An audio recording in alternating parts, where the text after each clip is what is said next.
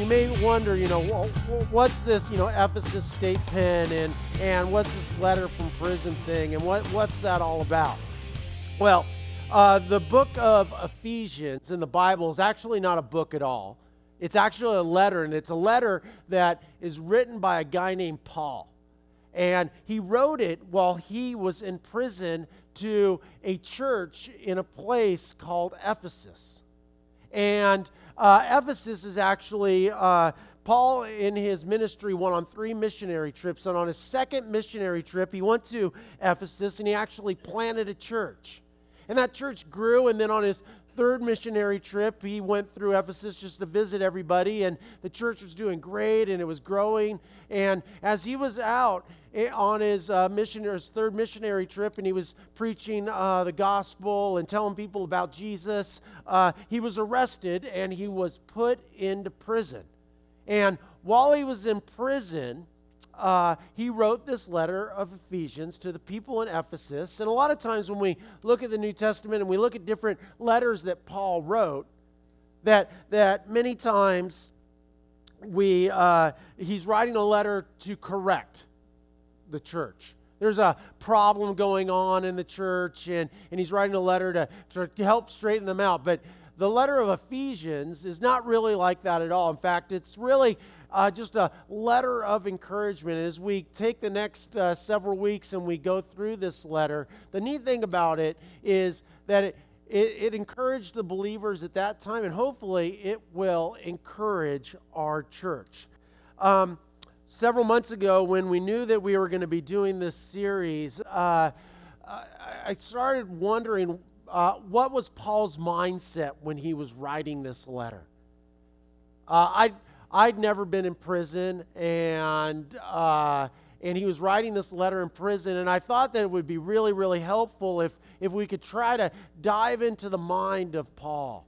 And um, I know of uh, several people here who've been in prison, and and also people who have family members in prison. So I started writing some inmates uh, who were connected with our community, and asked them if they would go through Ephesians with us and kind of give us an insider's view, so to speak, on, on the, the mind of Paul and, and really what maybe he was feeling as an inmate. And this week, uh, I have a letter to start us off with that was written to us.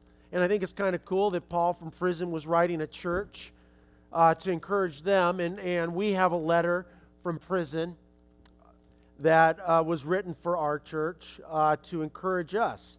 And I wanted to read that to you guys. It says, To the members of E3, these are my reflections as an inmate and Christian concerning Ephesians chapter 1. The thing that I'm drawn to in this chapter is Paul's emphasis that we've been chosen to belong to Christ. I belong to him and his plan and his blessings. Belonging to such a thing soothes a fear that is common to those that are incarcerated. Feeling is though you have you no longer belong to anyone or anything. In my own experience, I have felt this more strongly with each passing year that I am away. With each year, I have felt as though I belong a little less to the circle of friends I once enjoyed, the family members I was close to, and the talents and hobbies I once claimed. As the years have mounted, I no longer even feel like I belong to the times that others are experiencing. I thought that was an interesting point. They are foreign to me as those once close friends and once cherished family members. The sense of belonging simply erodes. The times are described to me, but no longer being there or being involved with them. This, be- this belonging erodes nearly unnoticed until one day you feel that you are on your own as though you've been left behind and the rest of the world just kept on turning. Watching life unfold from the sidelines, no longer anticipating and no longer belonging. only watching. Even with the admirable and compassionate acts of family and friends to remain in touch, a void remains. A void entrenched by many years of absence from the world. However, in these scriptures of Ephesians chapter 1, I'm given a sense of belonging. I feel a spark of belonging that transcends everything I've known and anything I feel I've missed. I'm, it reunites me with friends and family by allowing me to belong to an eternal plan that we all share and experience. A plan I belong to, you belong to, and everyone I deeply love belongs to. I can even belong to the times again because I belong to a plan that is involved in every era of time. So, although I miss my family and friends, and I miss the times I would be sharing with them, I belong to something much greater and that enables me to belong in a much deeper sense. Let's pray. Dear God, as we uh, open up this letter from prison to the church in Ephesus, and that you also preserve to be a letter to us.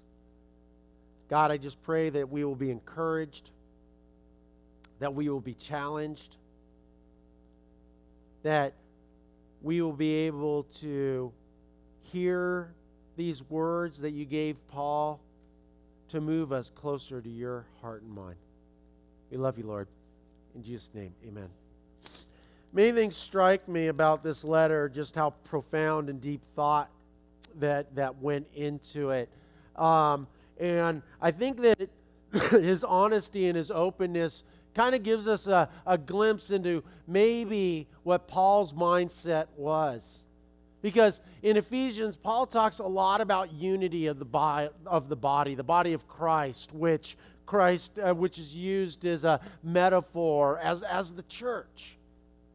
Coming together and fellowshipping with one another and keeping the main things the main thing and keeping what is important right in front of us. And it's interesting as you, you think about that and and you know you think about the different churches that have, have gone before us and that are all around us. Have you ever really thought about the church? How how diversified it is? I mean, you think about house churches in, in China that meet in secret. They don't look like an American church. They don't do things like an American church. Or maybe, you know, you think about the mega churches up in Chicago or uh, in, in California with, you know, tens of thousands of people. Or other churches that maybe have, you know, 15, 20, 30 members that are an old country church or on a storefront. I've even heard about churches that meet in old uh, barbecue restaurants you know, there's all sorts of different churches, and you start to scratch your head and go, okay, wait a second. And I know that this is something that, that perplexes many people who aren't part of the church.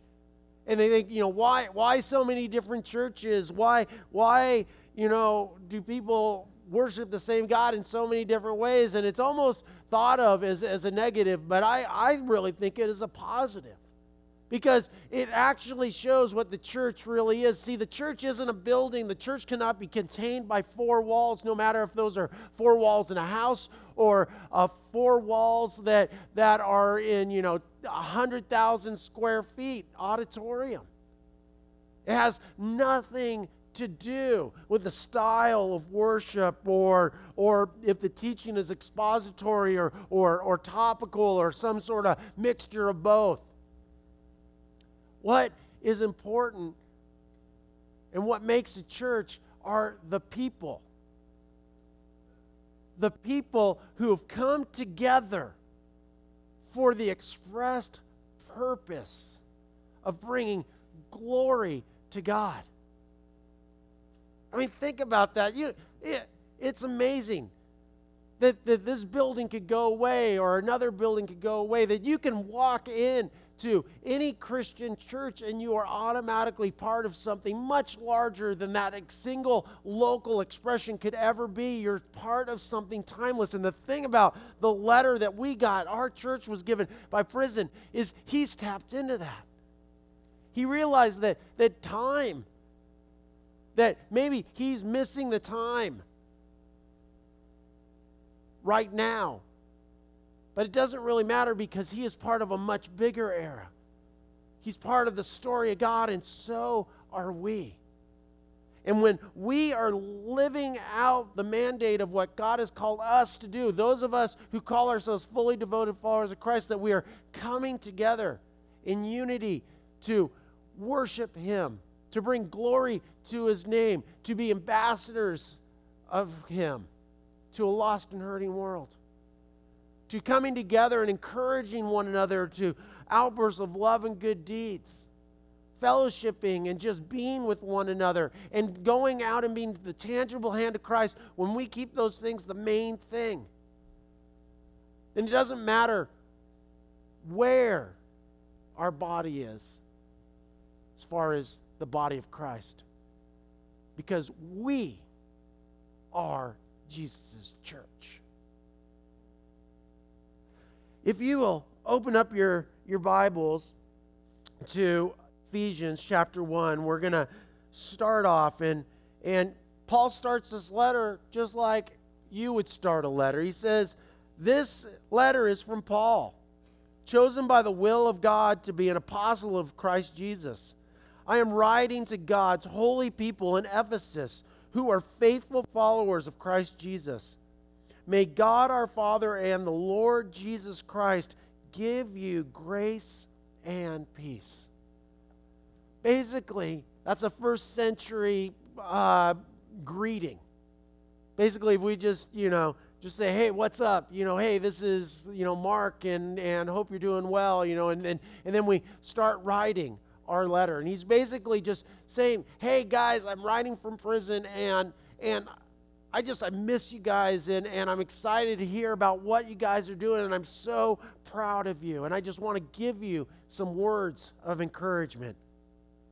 And this first chapter really has two different parts. The first part is he really talks about the basis of all spiritual blessings. And then he switches in the second part and talks about his hopes and his dreams and his prayers for the church, not only the one in Ephesus, but the one in Tallahassee, Florida on Mahan Drive. This letter is as personal to us as it was to them. And in the first part, when we're he's talking about the basis of all spiritual blessings, and I think a lot of times those of us uh, who are followers of Christ that, that we, we know about salvation and we, we know about spiritual blessings, but we really don't know what the basis of it is, or maybe we know, but we don't know how to articulate it very well. And here at the beginning of this letter, Paul is just giving a reminder to each and every one of us what are we about? And he talks about in the first part, he talks about God's plan for humanity. In verse 3, he says, All praise to God, the Father of our Lord Jesus Christ, who has blessed us with every spiritual blessing in the heavenly realms because we are united with Christ. Now, check out this word united that Paul is going to repeatedly say united, and we're going to expound on that in a little bit. Even before he made the world, God loved us and chose us in Christ to be holy without fault in his eyes. God decided in advance to adopt us into his own family by bringing us to himself through Jesus Christ. This is what he wanted to do, and it gave him pleasure.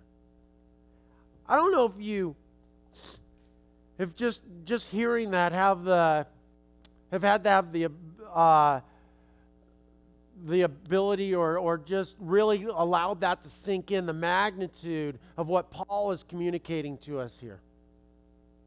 You see, he's talking about how God chose us and he and he knew us.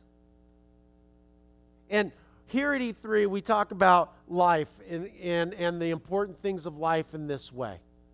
We say the, the most important things in life is to have a right relationship with God and a right relationship with people. I mean, if you can get those two things down in life, you're going to do pretty well. I often think when you have a right relationship with God and a right relationship with people, there's not much that, that can derail you, that you can go through just about anything. But the magnitude of this is, is that God chose us and chose to have a relationship with us knowing what we were going to do. I mean, think about it this way think about your relationships in the past. And think about if you were given a DVD of that relationship, just the high points and the low points. And before engaging in a in a relationship with somebody before you you know go out to coffee for the first time or whatever you get to get this DVD and you can watch how the whole relationship is going to unfold. I wonder how many relationships we would have avoided. Really i mean think about that i mean think about all of us have had relationships that have ended really badly. Relationships that hurt us and cut us to the core. That when you think about it, even to this day, there, there's, there's pain. Well, we don't have that ability, but God does. And even though he knew that we were going to turn our backs on him, that he still chose us, that it was his plan that he was going to send his son, Jesus Christ, to pay for those times that, that we offended him. I mean, just think about it very just practically or simply in Jesus' life.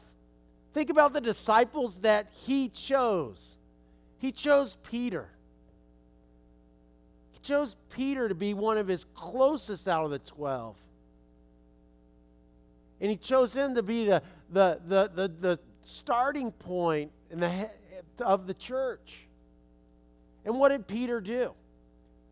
Peter publicly denied Jesus Christ three times in his biggest hour of need. Or think about Judas. He chose Judas too, knowing that he was going to betray him. And I think if we think about that and we think about relationships that we have had where we've been betrayed or, or hurt, that we would have never probably started that relationship. But God, in His plan, already knowing these things about us, still chose to be in relationship with us. That, that is love that I don't think that really many of us or any of us can really comprehend. And he didn't even just stop there. You see, in God's plan, we were created to be in relationship with God.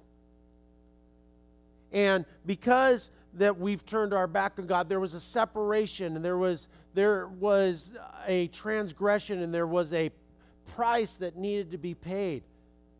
And he chose in his plan to send his son to come down and to pay that price. And this is where it goes second is the basis of our, blessings is that, that salvation was purchased and carried out by Jesus.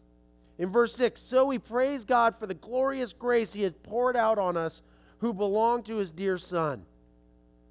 He is so rich in kindness and grace that he purchased our freedom with the blood of his Son and forgave our sins. He has showered his kindness on us along with all wisdom and understanding. God has now revealed to us his mysterious plan regarding Christ, a plan to fulfill his own good pleasure. And this is the plan. At the right time, he will bring everything together under the authority of Christ, everything in heaven and earth. Furthermore, because we are united, there it is again, united with Christ, we have received an inheritance from God. He, for he chose us in advance and he makes everything work out according to his plan. God's purpose was that we Jews were the first to trust in Christ and would bring praise and glory to God. And now you Gentiles have also heard the truth.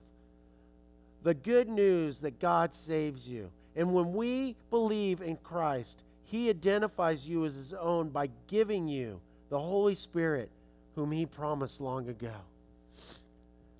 You see here, he's talking again. Why did Jesus come to, to reestablish that relationship, to pay the price for our transgressions, to pay the price for Peter denying him, to pay the price for if uh, Judas betraying him, to pay the price for us when we have turned our back on God. That it is God's desire that all of us have a restored relationship with Him. In Scripture, it says that Christ died for all. You know what all means in Greek? All means all. It's not very complex. He has a desire for to be in relationship with everyone. And he desires his church to come together and fulfill what he has called his body to do. The problem is that, that many times that the body gets sick. And the body gets sick when the body starts not doing the main things that it's meant to do. How does a human body get sick? Cells erupt or, or, or, or, or viruses get in and stuff like that. Well, the same thing with Christ's body, the church. When we stop doing the things that we're meant to do and we start doing other things, then things go wrong. I've heard uh, stories about how different churches have, have split or closed down over like the dumbest things. Like I heard about this one church that, that actually split, that they didn't fellowship together anymore over the color of the new carpet. I mean, it's you you you sit there and you go, how how could reasonable people how, how could it come to that? And and yeah, I I don't think that that's really the cause. Have you ever been in a discussion with your spouse or somebody else if you're if you're not married? Like maybe you've hypothetically forgot to take out the trash. And you, you start to get in a in a discussion about, hey, you know, and you know, you should have taken out the trash. You know, like, yeah, I know I should have, I totally forgot. And and the and the conversation escalates. And maybe you say to your spouse, I don't I don't understand why you're getting so upset about the trash not being taken out. And then there's a turn in the conversation, and they may respond to you, You think this is about the trash? You know, and at that point, if you still think it's about the trash, as your pastor, I would suggest you lie and say no. because you're going to get a lot more grace from God than probably your spouse at this point. I'm just saying. what is the argument about? It's not about the trash, it's about something much larger. It, it's probably about the, the investment that the person who forgot to take out the trash is having in the family the time and the priorities that, that they are elevating above what they are meant to do. And I think the same is true. When you hear about churches splitting over petty, stupid things, that it's not about those things, it's not about the trash, it's about something much larger. And I think if you trace it all the way back, you'll see that somewhere along the line, the church stopped having unity in the main things and started majoring in the minors. Somewhere along the line, that they forgot that they were meant to come together and bring glory to God.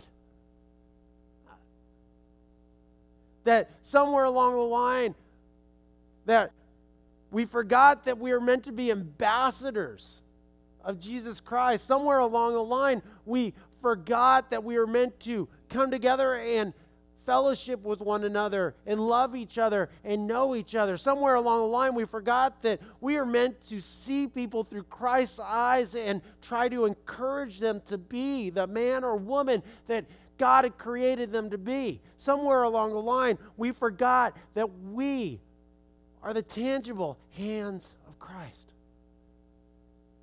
Somewhere along the line, the church lost its hands and lost its feet and lost its mouth and lost its eyes and lost its ears. And it just sits there. Not living out what a whole healthy body was designed to be. And this is what Paul's talking about. He's like, look, God chose you even though He knew the problems that were going to happen. God adopted us into To his family. And we are to have unity in our family on the main things, on the main things that God has called us to do. And guess what?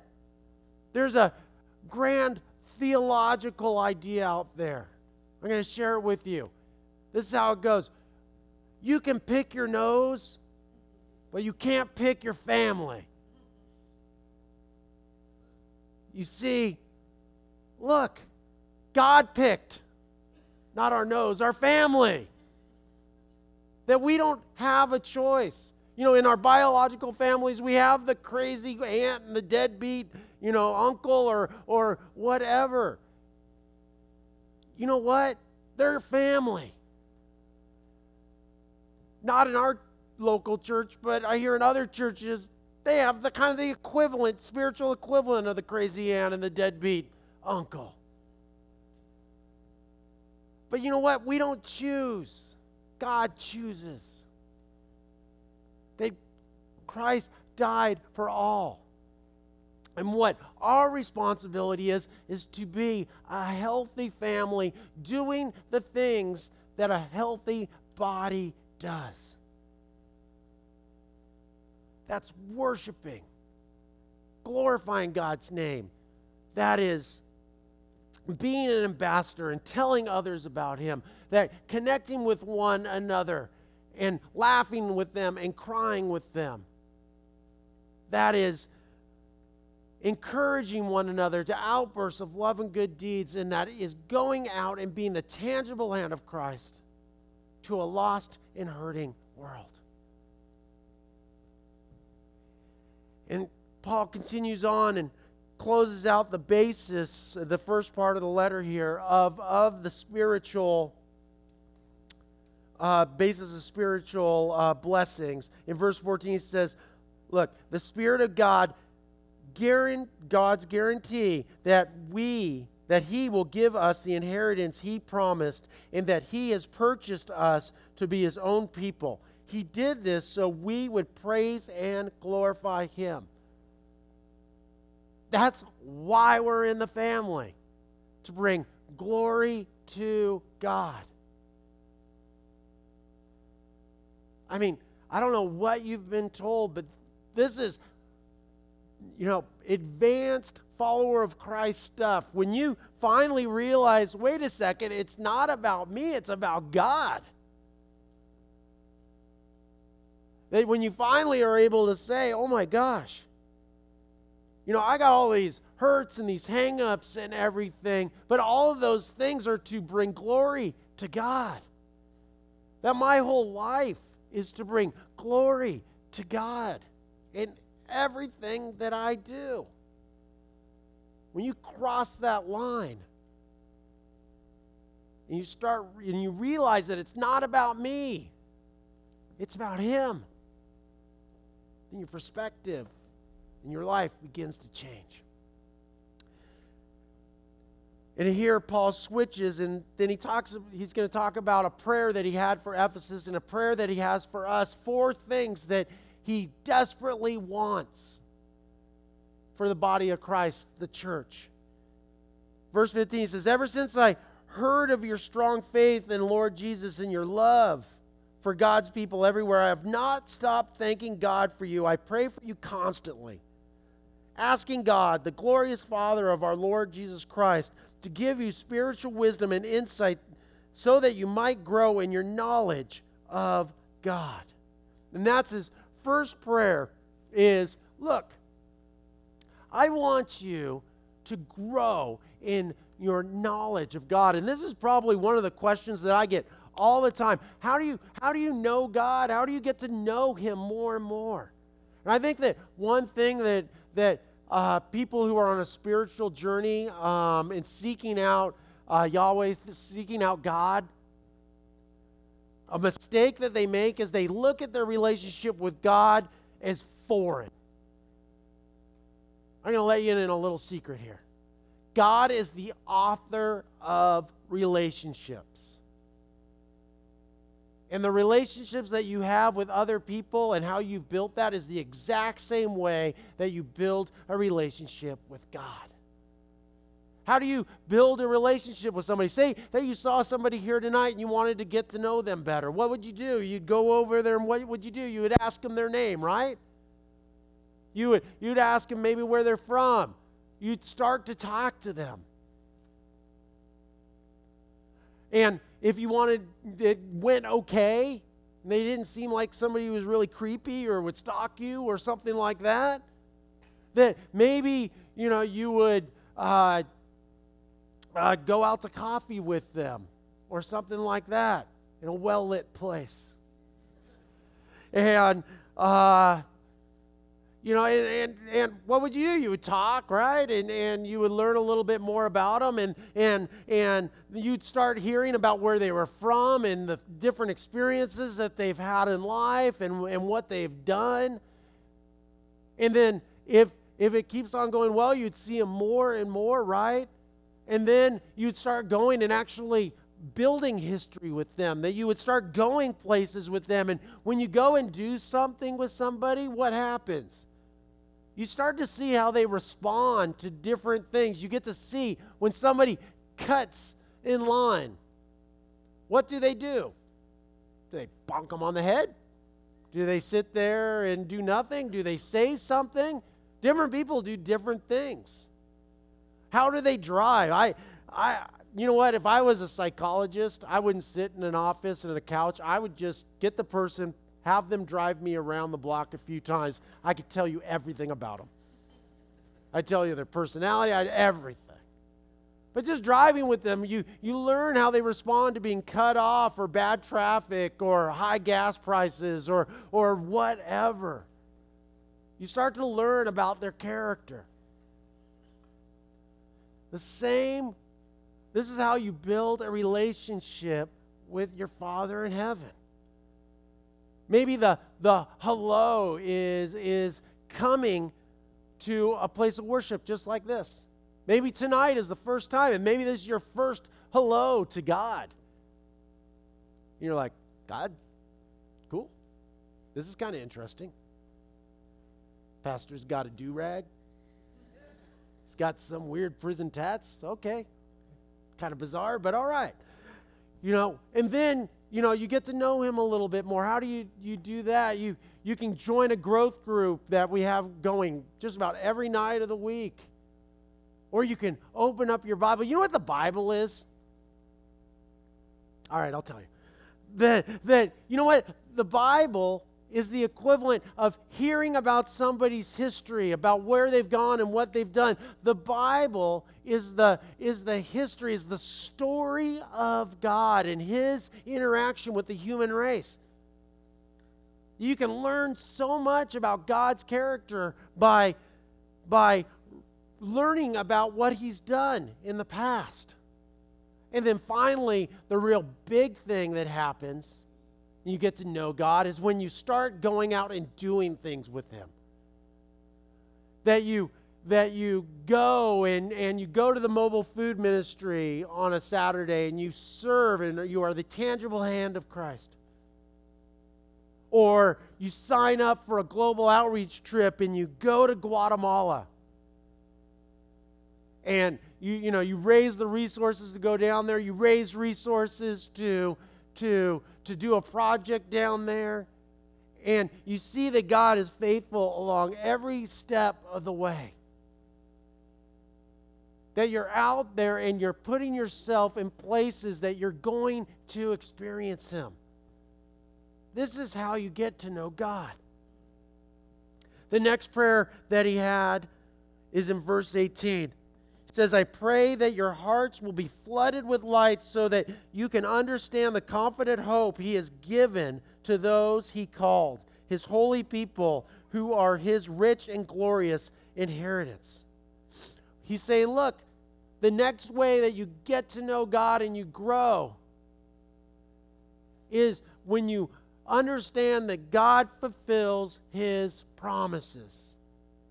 And he wants us desperately to understand that. But the only way that we can understand that with a real heart knowledge is to experience it. Understanding, as it says in this scripture, in a, in a different, it says, God, everything happens according to God's purpose. Another translation says, all things work together for good for those who love Him. Doesn't mean it all work out the way we want to work it out, but it will work out for good. And there's no way to know that that promise is true until you've walked with God through some very adverse situations. Verse 19 and 20 I also pray that you will understand the incredible greatness of God's power for us who believe in Him. This is the same mighty power that raised Christ from the dead. Knowing God's power this, this part of his prayer just blows me away. It almost makes me scared because I don't even know what it would be like to experience firsthand the power that, that raises somebody from the dead. And Paul's saying, I want you to experience this power unreserved in its full measure. But that's his prayer for us. E3, Element 3 Church, 2008, Tallahassee, is that we experience the full measure of God's power. And then he finally prays that this. He says, seated him in the place of honor at God's right hand in the heavenly realms now he is far above any ruler or authority or power or leader or anything else, not only in this world, but in the world to come. God has put all things under the authority of Christ and has made him the head over all things for the benefit of the church. And the church is his body, it is made full and complete by Christ, who fills all things everywhere with himself. He's finally saying, Look, I want you to have Christ in his proper position. What does that mean? It means in each and every one of our lives that really, truly, we are fully devoted followers of Christ. What does that mean? That means when we have a, a decision to make between our own ambitions and what God wants for us, we choose Jesus' instruction. Some of those are easier than others. Like Jesus says, love your enemies. You know, somebody, you know, boyfriend cheats on you or, or, or, or something like that, or, or somebody is doing a lot of rotten stuff to you and everything. You know, it's our instinct. We want to put like sugar in their gas tank or, or uh, somebody's done that. Uh, or, or, you know, slash their tires or, or strike back or, or make a website of them, you know, uh, you know, you know, and do some Photoshop stuff to make them look really, really bad. You know, this is what we want to do. That's our carnal nature. Jesus says, nah, that's not what a follower of Christ does. A follower of Christ loves them. It's hard to do. Putting Christ in a position where we say, you know what, I want this, but it doesn't matter because I want more what God wants. And Paul's saying, look, this is my prayer for you that you know and elevate Christ to his rightful position as Lord and leader of your life. That you will experience his power, that, that you will trust in his promises, and that you will build a relationship with him. And when you do that, you will start to experience the freedom. The freedom that was paid at such a high price by Jesus Christ. Now, Paul was in prison. But not many of us have been in a physical prison. But all of us have been in different types of prisons emotional prisons, spiritual prisons, addiction prison, sexual prison we know what it is to be captive to something. And the truth is that Jesus Christ has given us the key by what he did on the cross so we can be free. But also often we're like the fabled king who was had a kingdom and one day, a group of conspirators wanted to overthrow the kingdom, but they didn't have the army to do it. So, this is what they did they invited the king, who was already rotund. That's fat, by the way. To a banquet up in the tower. And he squeezes through the door, and they did this for many days. They had this huge feast. And when it was time to exit, they all walked out the door, and the king waddles. It gets stuck. And he can't get out the door because he had eaten too much and he had grown in even greater stature. So the king is stuck in the tower and they start to take the kingdom over. And the king knows, I need to go and take care of my kingdom. But the people conspiring against him kept on putting delicious food into the tower. They would put like chocolatey ho hos. Mmm. sundaes and blizzards. You know what I used to like are those shamrock shakes at McDonald's. They don't serve them anymore. I was talking, you guys probably didn't know what those are. But like every St. Patrick's Day, they'd have a shamrock shake, and it was like this nasty, minty glob of gooey wonderfulness. They would give the king those things, and he would just slurp them up as his kingdom slipped away. Was he a prisoner? Yes. He was a prisoner of his own device. All he had to do was stop eating to save his kingdom. If you or any of us or me are in a prison of any type tonight, we're just like that king. There are no guards at the door. That we have the key. All we have to do is accept the price that Jesus Christ paid for on the cross, accept the plan that God chose us and wanted to adopt us as his sons and daughters, princes and princesses. And to walk through that door free. Free. Let's pray. Dear God, thank you for the introduction of this letter that Paul wrote to us. God, I pray that we are challenged. I pray that if there's anyone here tonight who is stuck in their own prison, that you will give them the courage to ask someone to help, that they will go over to the prayer couch and connect with Pastor Dan after this gathering and find out how to use the key to be free from prison. God, I just thank you for our freedom, and I just pray that we can experience it, that we can experience all your power and all your goodness. We love you, Lord. In Jesus' name, amen.